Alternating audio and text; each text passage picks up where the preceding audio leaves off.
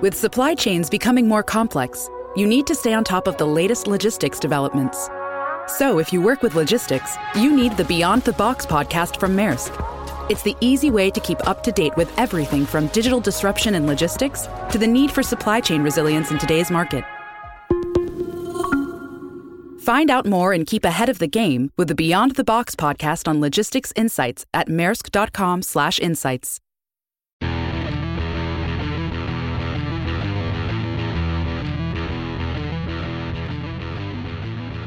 Powered by Clear Vision Development Group. This is Better Than Before with Tony Richards, a business leaders podcast. Each week, we'll provide you with top business insights, fresh perspectives from world class guests and the tools you need to lead better than before. And now, here's your host, author and business coach, Tony Richards.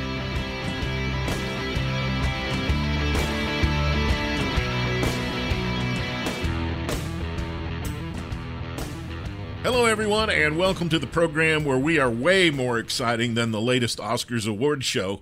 Today on Better Than Before, my guest is Jeffrey Hull, a leadership expert who's identified new leadership models for today's business environment. This is going to be a great conversation. You don't want to miss it. Jeff is coming up just in seconds, and I will be sharing five challenges you face when you have a new business in our leadership and business lesson a little later on in the show. It's all today on Better Than Before, brought to you by University Subaru, homegrown and proud of it. Because adventure still needs chasing, we gave the newly redesigned 2021 Subaru Crosstrek a more powerful engine. Plus, standard symmetrical all wheel drive.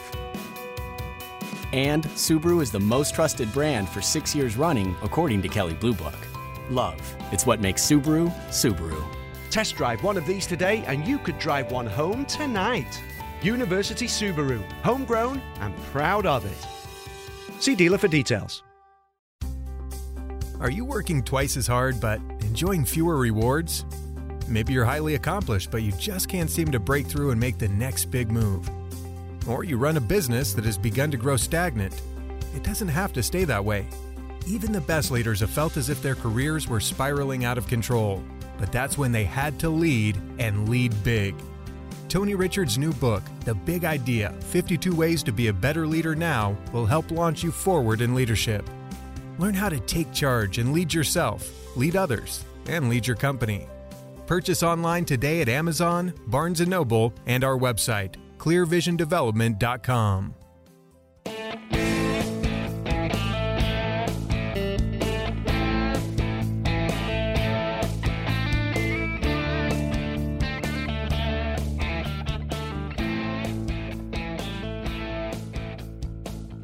Welcome back to Better Than Before, everybody. Jeff Hull is my guest today, and uh, he is the author of the best selling book, Flex The Art and Science of Leadership in a Changing World. Jeff is an author, educator, and consultant with over 20 years' experience partnering with C suite executives on issues of high performance leadership and organizational strategy.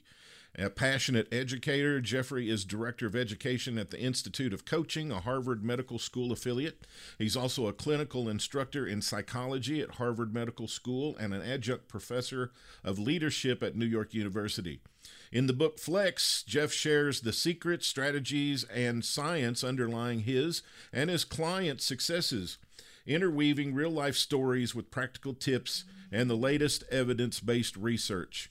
He equips readers with the insights they need to thrive in today's world.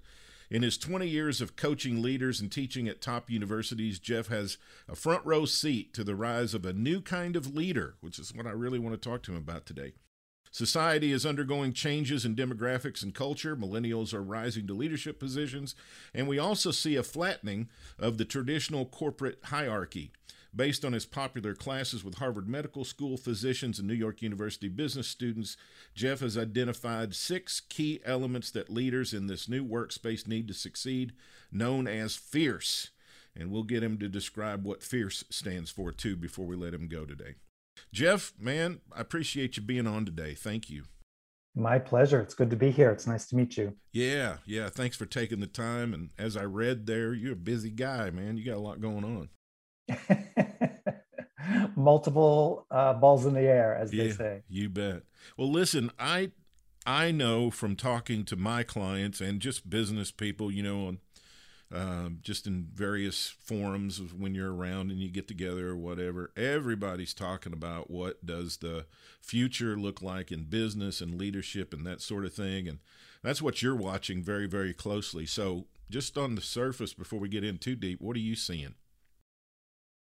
Well, there's a lot of things that are uh, changing, and I would say uh, just before we kind of went into this past year's major disruption, they were already underway. A lot of organizational dynamic changes, a lot of changes in the demographics, a lot of changes in the structures of organizations.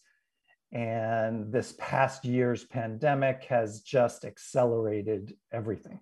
Yeah, yeah, I, I, I sense that for sure, and I've had plenty of conversation about it. So, what are the you, you talk about in Flex the new leadership models? What can you describe some of that for us?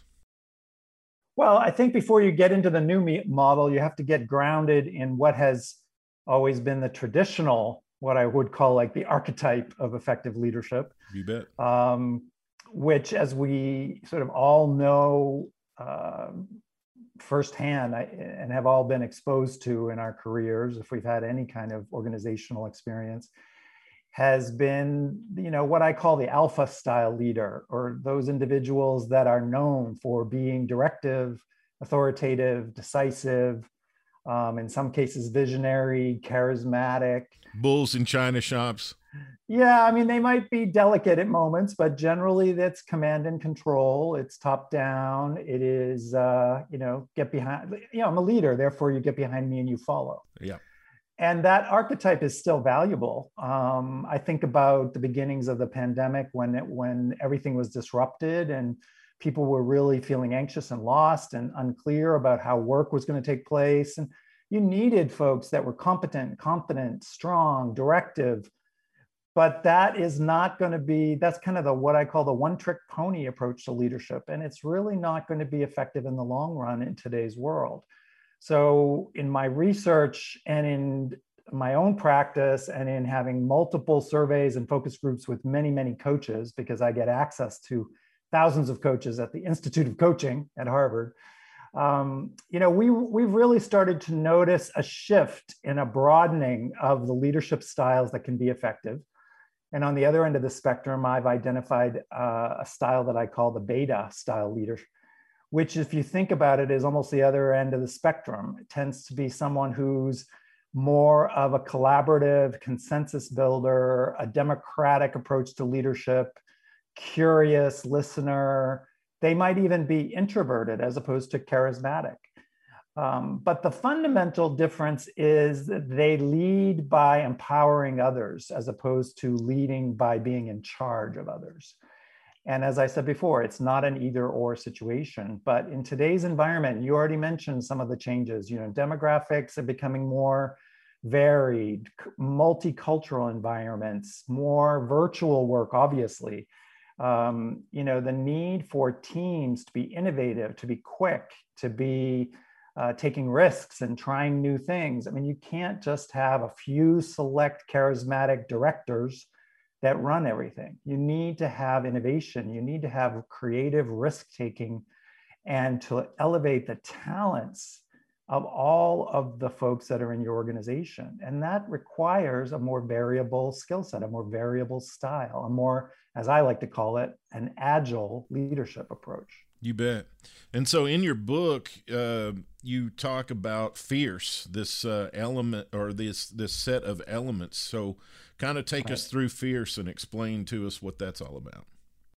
Well, the fierce model evolved from like kind of a two-step process. The first was I recognizing that I wanted to write about these big shifts that I was seeing take place on the leadership landscape I took a close look at my own practice, you know, because I've been coaching folks for about 20 years. So I paid attention um, at a granular level to what I was seeing change, how I was seeing these changes show up in my own practice.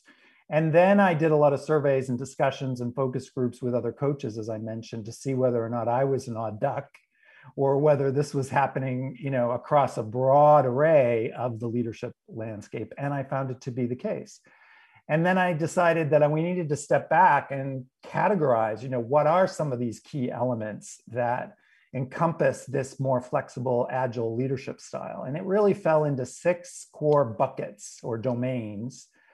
And then I created an acronym around it just for the ease of access, you know, just to make them uh, readable and accessible to folks. So the FIERCE model, you can go by the letters, is F I E R C E. Um, and they stand for six dimensions of leadership flexible decision making, intentional communication, emotional agility, realness, or another word for authenticity, uh, collaboration, which is you know your collaborative style as a leader, and then how do you engage the creating an environment for engagement. Um, and there's just you know across that spectrum of what I'm calling the alpha beta, there's different approaches within each of those six domains. And and are there some hallmarks or earmarks that you can share for each one of those with our audience? Yeah, absolutely. There's sort of core principles that yeah. Um, underpin each of the six domains. So, for example, flexible decision making, which is the first of the six, is really about who makes the decision. How do you make a decision? A key element of successful leadership is deci- is deciding. You know, hey, we're going to run the, we're going to go up the hill. You know, mm-hmm. we're going to go here. We're going to go there. What is the strategy?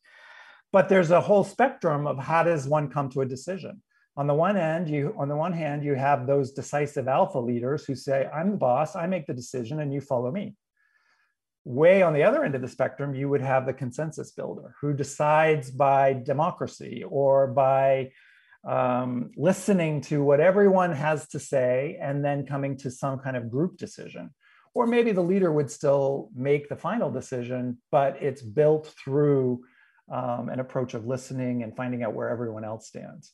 So, decision making is a spectrum of activity for leaders. Secondly, you have communication. So, a more alpha directive style would be here's the facts, here's the numbers, you know, here's the results, and here's what I want. We all know the PowerPoint guys that stand up, you know, with their facts and figures and say, you know, you got to get this number, and this is where we're going. It's very data driven, mm-hmm. it's very rational. But at the other end, logical, very logical. Yeah, logical, rational, and based on data, which yeah. is valuable. I mean, it's a good it's a good thing. It's not sure. a bad style, but it's a particular modality.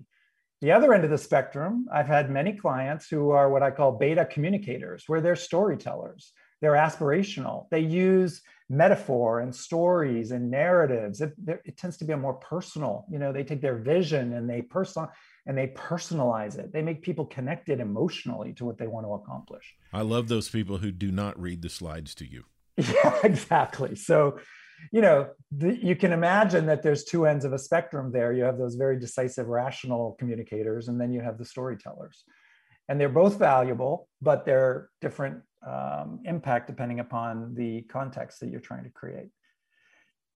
And then you have emotional intelligence, which is becoming a really crucial skill set for leaders in today's world. But even in that domain, there's variation. So even a highly emotionally aware alpha style leader will tend to be um, kind of holding emotions in check, kind of holding back.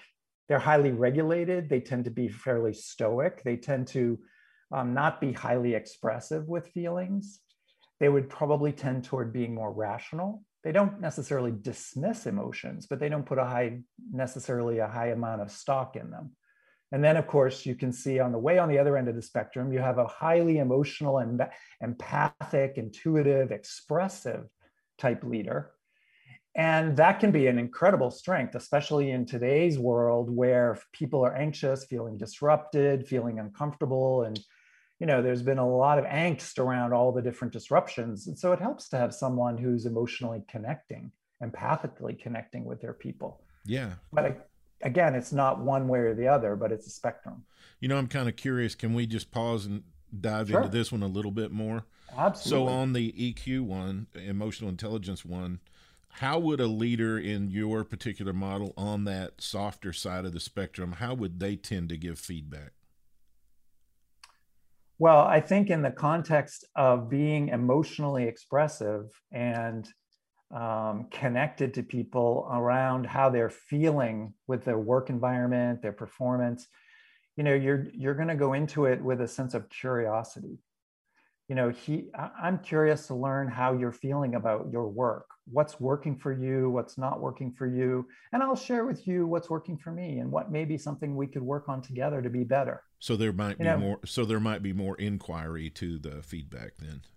Inquiry, empathy, and more curiosity. Gotcha. Um, you don't right out of the gate start with, you know what, you didn't make your numbers last. Here's the data. What do you think? exactly. Got it. All right, that makes sense. I like that. I like that. And you know that segues very easily into the next domain, which is authenticity or realness, as I called it.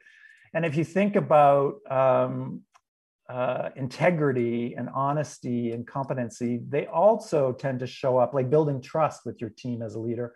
That also tends to fall in a spectrum of activities or behaviors. So, in the alpha side of things, it would tend to be stoic, rational, strong, and relatively reticent. You know, you're you're really trying to exude confidence and that's important in terms of authenticity and integrity, right? You want someone who you can trust, who you feel they know what they're doing, they have my back. So that's a good trait. And they're pretty um, consi- and they're fairly consistent, you know. Yeah. Yeah, and they tend to be reliably, reliably consistent and competent and strong, all of which are good things. But let's look at the other end of the spectrum you have leaders who under especially under pressure under stress when they know there's a lot of anxiety which there has been like the last year or so they tend to be more vulnerable. They tend to be more express more open more transparent. They tend to be more humble. They may be willing to say you know what? I don't have all the answers. So let's figure this out together. So it is a more open um, approachable way of leading. Not any not any less competent necessarily but willing to be vulnerable. And then if you move further, you have uh, the last two in my domains are collaboration and engagement. And collaboration really breaks down into are you a directive um, delegator? You know, when you're working with your team, do you tend to advise and delegate and set goals and kind of basically set the motion, set in motion what people need to do, which is again that directive style. Or at the other end of the spectrum, are you a coach? Are you a mentor? Do you create a partnership with your people and try to engage them and empower them to find the answer on their own, which is more about level, leveling up other people's uh, leadership rather than being the one that always has the answers. So, in a collaborative style, sometimes it's better not to be directive. It's better to be more um, detective, more inquisitive, more trying to work it through together as a partnership. And finally, in the, in the domain of engagement, this is where that interesting intersection around productivity and creativity enter into the space of a team. Because the alpha style engager will tend to be very results oriented. They're very to do list, tasks, let's get stuff done. They move fast and break things. And that's great when you know exactly what you want to accomplish. You want high performance, you want results, you have goals, all of which can be great for a team. But what about the other end of the spectrum? What if you're really trying to get creativity out of your people? What if you want them to come up with a new idea or take a risk or try something that they've never done before? Then a directive kind of results oriented style is not really going to work very well. You can't really order people to be creative. Creativity doesn't come from a directive. So you have to create a different kind of engagement environment, which tends to be more flexible, more fluid, um, more individualistic, letting people uh, work in ways that are nurturing of their creativity and of their approaches, their innovation. So, you know, that kind of flexibility, unstructured approach to work is also really powerful when you're trying to be like a skunkworks and get creativity out of your team. So these uh, six areas with these spectrums so let's say someone has been an alpha leader for a lot of their career. Once they become aware of these spectrums, can they move across it? Does it take practice or are they even capable of moving across it? I love that question because if, it, if the answer is yes and yes, yes they can and yes they have to practice well i've i've just coached a lot of people that if the way you describe an alpha there that's just a natural extension of who they are naturally but i've also coached people that they could go to this other side uh, in steps and then get pretty fluent at it i just wanted to know what you'd seen absolutely i mean that points to one of the core themes of my book which is you know, we coaches don't have a magic formula for mm, change. No. What we do is we create an environment with our clients that nurtures their int- their intrinsic motivation to expand.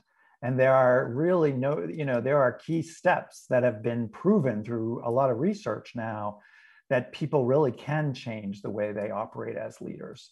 And so that's actually one of the core themes I wanted to get at in the book is what is the coaching approach to expanding? If you're an alpha, that's a good starting point. But what if you want to develop your repertoire so that you can be more beta when the time calls for it, when the situation would benefit most from being a little more flexible, being a better listener, being a little bit more collaborative, leveling up your team to be leaders, not just being in charge yourself.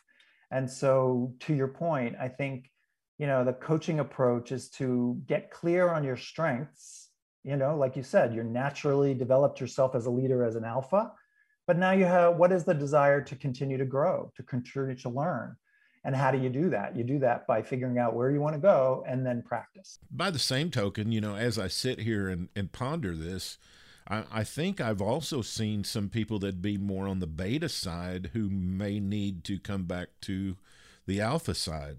Uh, in certain situ in certain because all of this should be situational, right? Totally. What, what does the situation call for? And yeah. and be able to if you put this in musician terms, you know, be be able to know the versatility of your instrument and be able to move across different styles and such. I think is what I'm picking up from you. Oh, totally. And I love the metaphor because I think at the end of the day, you know, what you ultimately want to develop in your leadership uh, clients and, and leaders that want to expand their repertoire is to kind of move toward being the way you think about a conductor of an orchestra who actually the good ones you know the really high class top drawer conductors actually know how to play all the instruments. You bet. And the reason they know how to play all the instruments is because they took time to practice and they took time to learn the variable tones and, and intricacies of all the different parts of the orchestra. And that's what makes them you know sort of what do they call them? The master of ceremonies you know that that that ability to really understand how to get the best out of everyone and all the different instruments yeah different i'm sure they were naturally curious about all the different sounds that could be made and the different instruments right. and then harmonizing them all yep. so so i want to get to this too make sure i get to this before i have to let you go but tell me a little bit about we've we've covered leadership here very very well enough that I'm sure people are going to want to get this book. But what about the designs of the organization? Where do you see? You mentioned that at the very top. Where is that going? Well, there's a whole gosh, there's a whole abundant number of shifts that are taking place organizationally. You bet. You know, the first one is flattening, right? Organizations have typically historically been pyramids where there were just a few people at the top and everyone else was looking up at the top and trying to climb the corporate ladder and all of that kind of thing. And that is definitely um, not necessarily not going to be the future. I mean, organizations are getting flatter, they're more democratized, they're they're more agile. Yeah, and it's more like a network configuration. So, you know, when you think about managing a network, it's a whole different dynamic in terms of communications and interconnectivity and getting results and setting goals and uh, performing when people are really more uh, all kind of all on the same level and working more as partners as part of a interconnected team so you have that whole dimension and then you have this thing that's becoming hugely important in the past year and i think is going to be around for a while which is virtuality right like people working from everywhere Oh, um, that is that, a huge issue for every CEO I work with. I mean, they, absolutely. they are laboring over it intensely, trying to figure out what's the best thing to do. Yep. So you've got that, and a lot of organizations are going to end up with some form of hybrid work where they still want to get the benefits of bringing people together because there's nothing that can replace social cohesion of actually being physically together. But it's not required to necessarily work in an office nine to five anymore a lot of the time. So how do you have that flexibility? I think too jeff it speaks to at least these are conversations i'm having is it speaks to people where they want to live um, there's a whole shift going on away from urban areas and more into rural areas and things like that and uh, I, I think you, have got to take that in consideration if you don't want to turn people over as fast. You got to think about okay, where do they want to actually live and be located? And with what we have to work with today, we need to be flexible to be able to work within that. Yeah, if you're going to get the best talent, you have to go to wherever the talent is. Right. And then you and then you have to add in another level of complexity, which is what I would call the multicultural, multi-gendered, multinational nature of work. You know, we've got more and more people working in organizations that come from all over the world. And, you know, I, I work with large corporates, like a huge pharmaceutical company where the team is spread out all over the place. You know, they have six people in India and Ireland and France and the UK. And they're not only nationally different, geographically different, but they're also culturally different. And so, how do you get the best out of folks that are in all sorts of different environments and then respect where they are, learn to be sensitive and create a sense of inclusion and belonging? It's a challenge when they're doing it virtually and in, and in incredibly disparate environments. But at the end of the day, you want to get the best talent and you want people to connect and, and give their best performance. So it behooves leaders to learn how to operate in that kind of dynamic. Yeah, well, it's it's hard on some of my baby boomers. Uh, you know, it's it's just pain, it's just painful. You know, they want to see them in the hallway, they want to see them in their offices or cubicles, or you know, they just want to see them. And uh, you know, I, it's it's just going to be one of those forced changes. I think.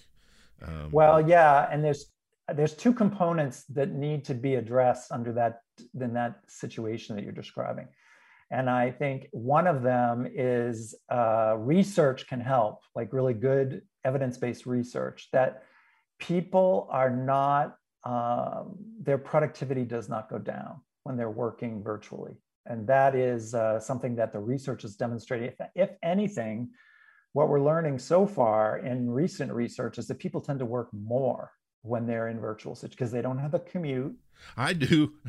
yeah, I do too. Right? Do. It's it, it people people actually tend to work more. So that's the number one thing is for boomers like us to recognize that people will still work hard if from no matter where they are. I'll be sitting there at 10 o'clock at night when exactly. I should go to bed and go, well, I could there go up go. there and knock that, you know, out real quick. And there you go. Absolutely. You know. So that's number one of my two dimensions. And the second one is connected to that. And that's how do you build trust?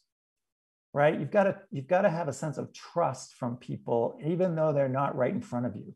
And that is a kind of narrative that we've built up over many decades, which is the only way I really trust my people is to walk by their cubicle and see them working and that's a false narrative. And that's also something that we have to let go of. But then we have to ask ourselves okay, if I no longer mistrust, if I assume that my people are working, and the research shows they are, then how do I build trust? How do I build loyalty? How do I build commitment? when you know you're in missouri and someone else is in ireland so how do you do that and that is also really well researched these days. So which is one of the things that's fun about coaching is you can bring in some of the neuroscience of trust. Trust is not about seeing the same person in a cubicle. Trust is about connecting people through eye contact through communications through presence through listening and through making a commitment to be there when they need you. And once you develop that ongoing narrative that, you know what, I'm here for you and I expect you to be here for me. And you redefine what being here for someone actually means. It doesn't mean buying, being by the water cooler. It means being available. It means I'm only a quick phone call away. It means I'm going to check with you on Monday mornings at 10 o'clock by phone just to make sure everything's okay. And you know, you set up those communication channels and then you have if you have video you you know you use eye contact you directly connect with people sure and uh and guess what? Over time, trust is there, productivity is there. And even the boomers can get over their fear that everybody's out on the beach drinking beer. hey, one more quick category I want to get your thoughts on here before okay. we wrap up. But what about entrepreneurs? Um, how how how are you seeing that vacillate and change?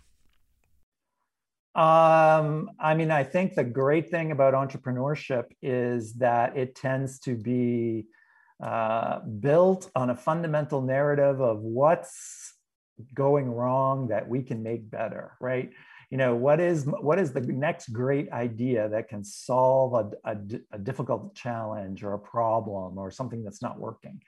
And gosh, do we need that more than ever in today's world, right? So my sense is that entrepreneurship is going to explode if it isn't it already is. Um, and i think that uh, most of the successful entrepreneurs are the ones that actually learn to have this more flexible leadership style. The biggest challenge for an entrepreneur that I've found in today because there's lots of them starting businesses and you know taking advantage of the disruption to start their own business. I have one right in my backyard here where husband and wife lost their jobs because of the pandemic, which I'm very unfortunate. But then they started a business and they're running a little Airbnb, you know, management company. And um, you know, they're they're like busy, busy, busy. They're growing like crazy. And so you can definitely turn it turn these situations into opportunities. But the the biggest challenge is that you can't do everything yourself when you're a when you're an entrepreneur and you're small there's a tendency to think oh, i've got an idea i got a couple people i got some buddies we'll start a company. Well that's great. You got five people you got 10 people you got 15 people. Well guess what? When you wake up with 100 people yeah. you got to have a whole different style and you used to control every piece of it. Exactly. And you've got to you be can't. willing to let go and level up the other people and trust and build a team and that takes a different kind of energy your so, child's in preschool and then all of a sudden uh, your child's a teenager perfect analogy yeah i totally agree we're visiting with Jeff Hull. He's the author of the best selling book, Flex The Art and Science of Leadership in a Changing World.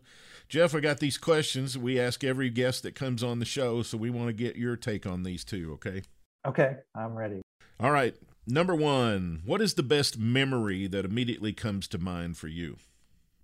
Best memory that immediately comes to mind. I mean, I am very fortunate to be in upstate New York where I found a beautiful cabin on a river and uh, it changed my life. And it's where I'm sitting right now. Oh, wow. Uh, cool. Fishing, hiking along the river, and then coming into possession of this beautiful cabin that I have. Uh, That's wonderful. Made a second home. Who's the number one hero in your life? Oh, you know what? I'm going to give you a very cliche answer, but I have to be honest, right? Sure. I mean, it's better to say the truth, right? You bet. It's my mom. Oh, um, What's her name?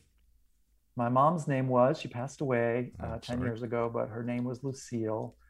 And she was just the most incredibly sweet, loving, giving person. And I learned how to be nice.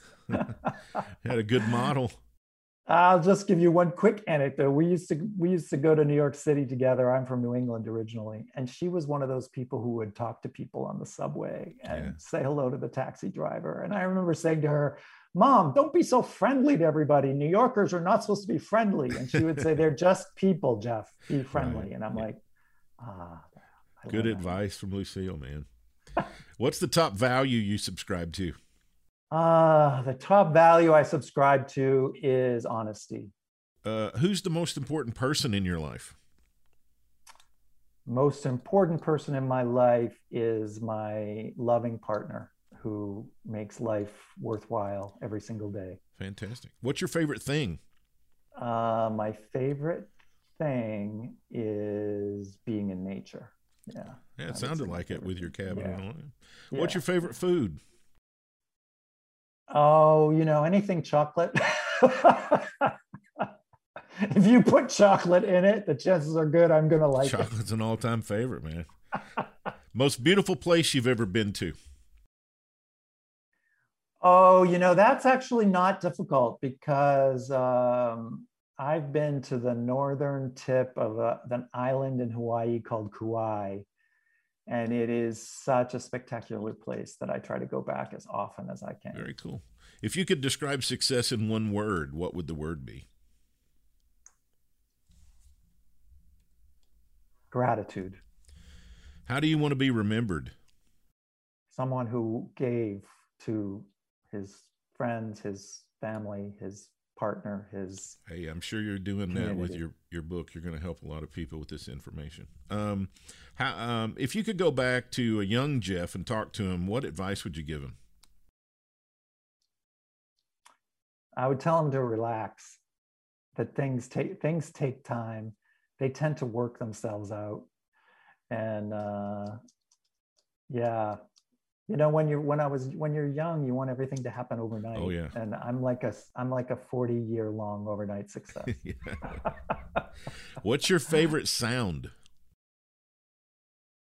Oh the sound i mean this won't surprise you but the sound of the waterfalls that are in the river oh, in front of my house. yeah running water of any kind uh, especially in a stream or a waterfall. Yep. that's all cool. I sleep to it every night I grew up in Kentucky where there are a lot of natural bridges and a lot of water, and uh, that that sound of the water running over the rocks and all that. I love it.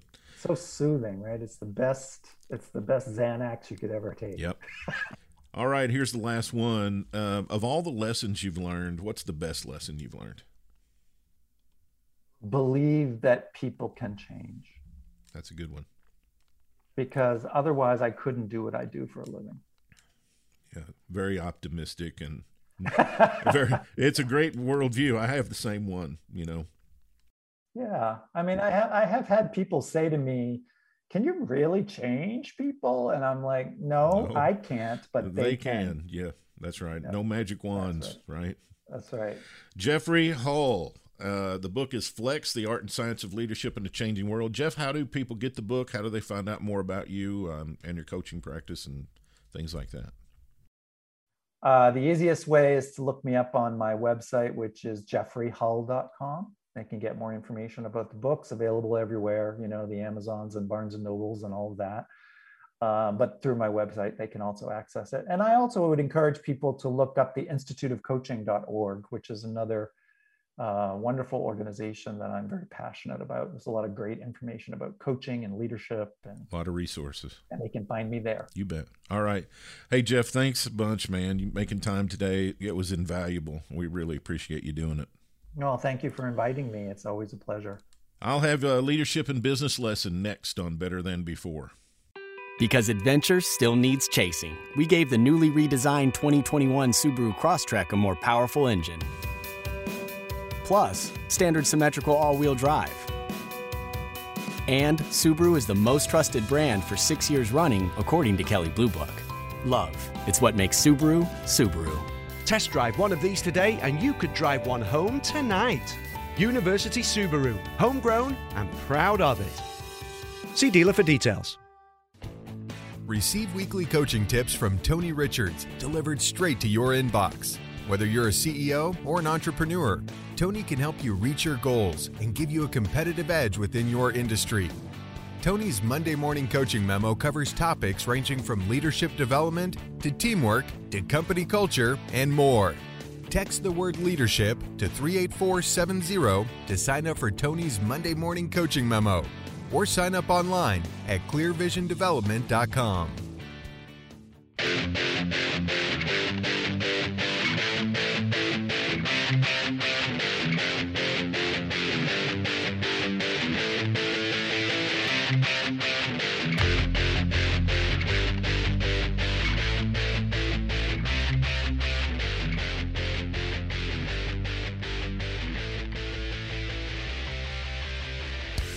Welcome back to Better Than Before. This is Tony Richards, and today on our leadership and business lesson, I want to talk to you about five challenges faced by new businesses and new business owners. Starting a new business is all about surviving. It just is. You're managing and working month to month for the first three years at the least, and five to seven years at the most. And there's several challenges that are going to present themselves along the way in your startup new business. Here are five of them that I'm going to put together for you today. Number one is cash flow. More than one company has closed its doors, drowning in revenue, unable to pay its bills. Managing cash flow means you have to have an acute understanding of how much money you have on a day to day basis to pay the bills. This is of the utmost importance to keeping your company afloat and sailing. I can't tell you how many companies I've seen sink because there was no knowledge of how much cash was in the cigar box to pay the bills. Number two, chaotic periods. You have to have the ability to manage rapid periods of change, and that's key in keeping a new company going. If you get stuck in a certain way of doing business too early on, you're going to lock yourself into a box of which there is no escape. You need new ideas and they need to be tested. You'll have to master a proof of concept process in order to master the change cycle. If you don't have this, you're going to get swept into irrelevance in the marketplace and you're going to be out of business faster than you can shake two sticks. Number three, too slow in getting products or services into the marketplace. The better you are at managing cash flow and chaotic periods in your company, the better you'll be at getting your products and your services into the marketplace.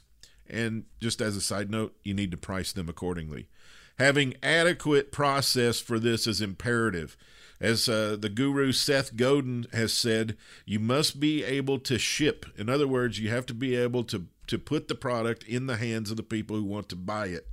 Your sales and marketing efforts are a process, and if it's broken or not being followed correctly, this can be a big issue for your new venture. Number four, limited capital. Cash, cash, cash. It's the lifeblood and growth of your company. And the more your company grows, the more it's going to suck cash like a Hoover. So the more you grow, the more cash you're going to need. There is a tendency for leaders to be short sighted when it comes to evaluating the amount of money the company will need to have a solid start and remain healthy as growth occurs. Anyone who's had a growing child knows the refrigerator is often empty. Same thing occurs with cap reserves. You need a good banker you can trust and talk to about your capital needs. Number five, expanding sales. This is a killer for many small businesses coming right out of the gate. They don't have a lot of sales expertise or experience, and they can't take advantage of early momentum or grow when times get tough. Expanding sales starts with a clear vision of what problem your company solves and for whom it solves it. It starts with a belief your product or service is so good people cannot do without it, or it would make their lives much easier if they had it. Those are the five big problems you're going to face in a new business. That's our show today. Better Than Before is brought to you by University Subaru. University Subaru, homegrown and proud of it. You can follow me on Twitter at Tony Richards4. You can join my free Facebook group at Tony Richards Speaker Author Coach. We also have a free Facebook group at Clear Vision Development Group. And so follow me on Twitter and on Facebook. On behalf of our associate producer Whitney Coker and chief producer William Foster, I'm Tony Richards reminding you that everything gets better when you get better. Thank you for listening to Better Than Before with Tony Richards, a business leaders podcast powered by Clear Vision Development Group. For more resources from Tony, visit clearvisiondevelopment.com. Join us next time for another episode of Better Than Before with Tony Richards.